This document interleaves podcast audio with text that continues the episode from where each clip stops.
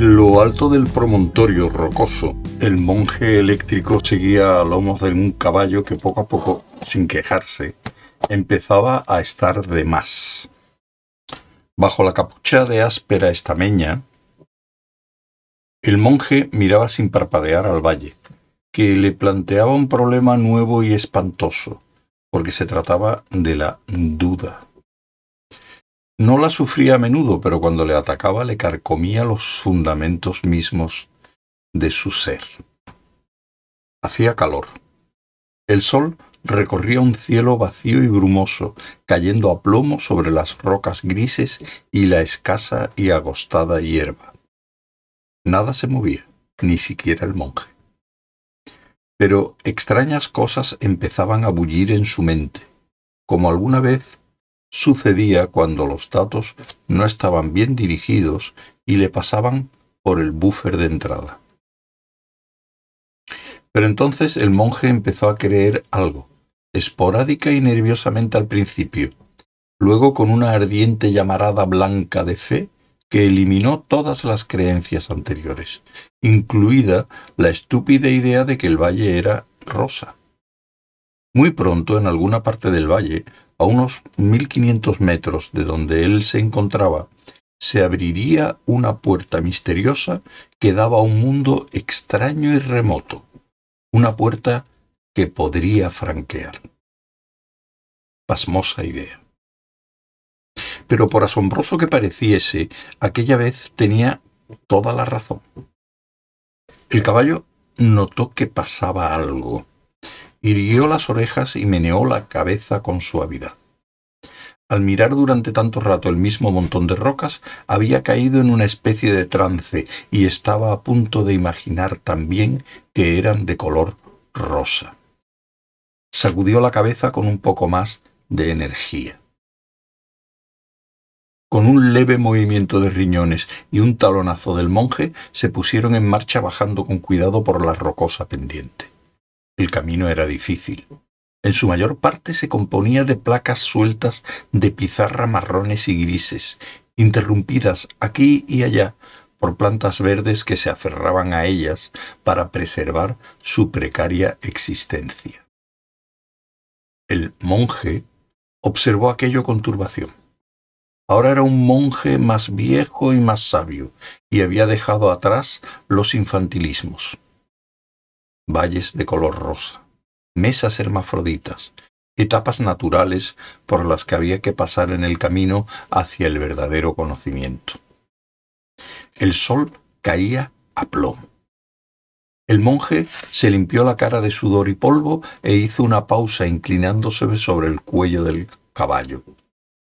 Atisbó entre la trémula neblina que el calor levantaba y distinguió un montón de rocas en pleno lecho del valle. Allí, tras las rocas, era donde el monje pensaba, o, mejor dicho, creía apasionadamente desde lo más hondo de su ser que surgiría la puerta. Trató de ajustar mejor la imagen, pero los detalles se difuminaban confusamente en los remolinos de aire caliente. Montado en la silla y a punto de aguijonear al caballo, de pronto notó algo muy curioso. En la lisa pared de una roca que había cerca, tan cerca en realidad que se sorprendió de no haberla visto antes, había una gran pintura, torpemente ejecutada, aunque no desprovista de elegancia en los trazos, parecía muy antigua, probablemente muy, pero que muy antigua. Oscurecida, agrietada y desigual, resultaba difícil distinguir con claridad lo que representaba se acercó más. Parecía una primitiva escena de caza. Evidentemente, el grupo de criaturas de múltiples miembros y color morado eran cazadores primitivos. Portaban toscas lanzas y perseguían ferozmente a un animal armado de largos cuernos que ya parecía herido. En realidad, lo único que se apreciaba claramente eran los blancos dientes de los cazadores que parecían brillar con una blancura cuyo fulgor no había palidecido con el paso de los muchos milenios transcurridos. De hecho, El monje hasta se avergonzó de sus propios dientes, aunque acababa de lavárselos por la mañana. El monje ya había visto pinturas parecidas, pero solo en cuadros o en la televisión, nunca en la vida real. Solían hallarse en cavernas al abrigo de los elementos, de lo contrario no habrían sobrevivido. El monje observó con más detenimiento los aledaños de la roca y observó que, si bien no se encontraba en una caverna, la pared estaba protegida del viento y de la lluvia por una amplia repisa. Sin embargo, era extraño que hubiese aguantado tanto tiempo. Y más raro aún era que, según parecía, no lo hubieran descubierto todavía. Todas las pinturas rupestres eran famosas y les resultaban familiares, pero aquella no la había visto nunca.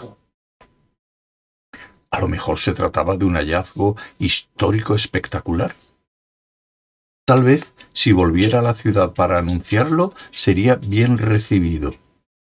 Al fin le pondrían un nuevo panel matriz y le permitirían creer.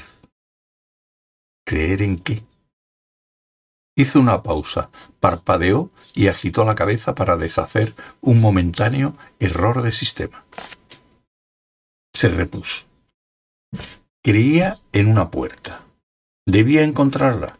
Era el camino hacia... hacia... La puerta era el camino. Bien.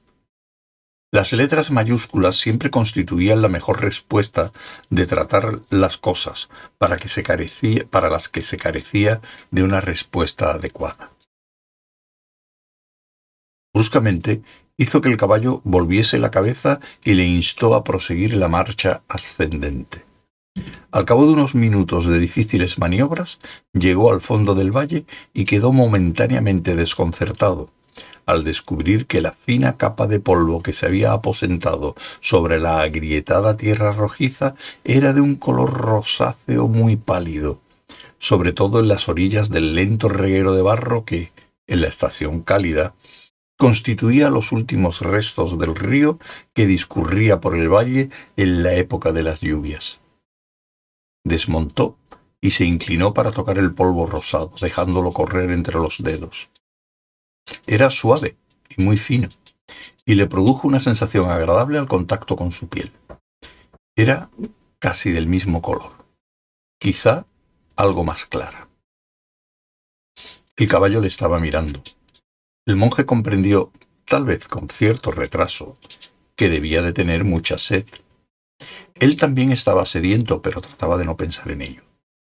Desató la cantimplora de la silla la sintió patéticamente ligera.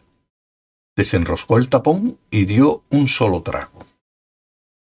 Luego vertió un poco en el hueco de la mano y se lo ofreció al caballo, que lo sorbió de golpe con ansia.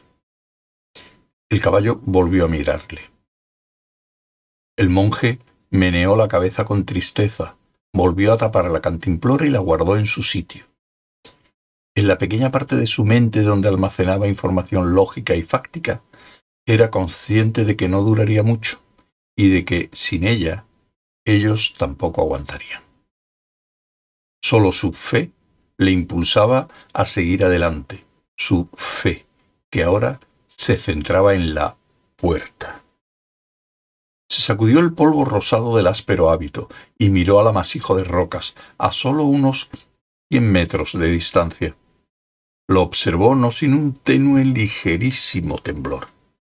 Aunque la parte más importante de su mente se mantenía firme en la eterna e inconmovible fe, en que la puerta estaría tras las rocas y la puerta sería el camino, la porción más pequeña de su cerebro que comprendía lo de la cantimplora no podía dejar de recordar pasadas decepciones, y emitía una nota muy baja, pero estridente, de advertencia.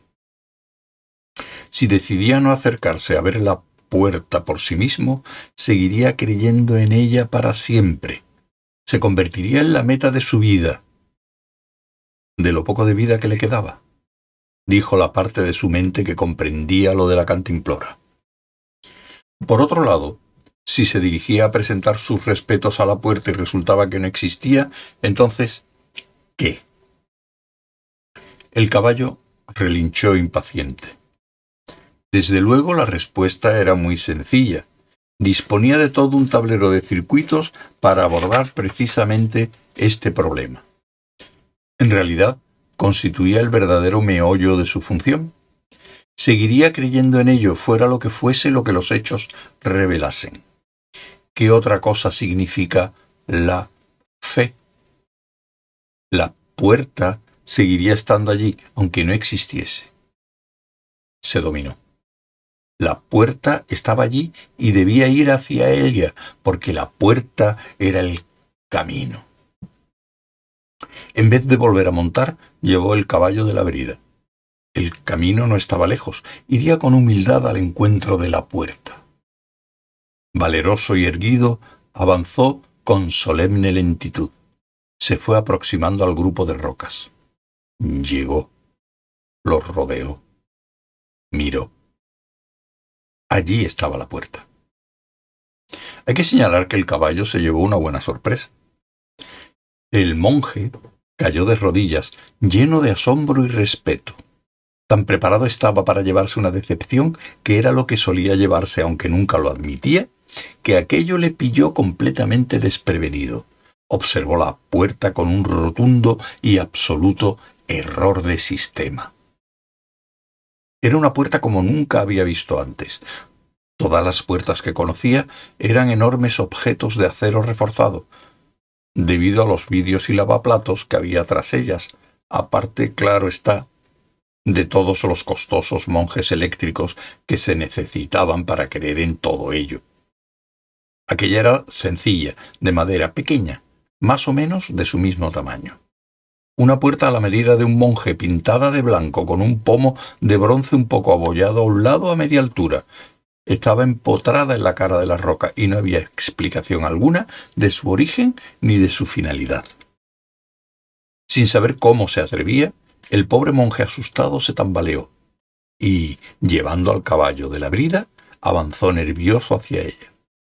Al llegar, la tocó.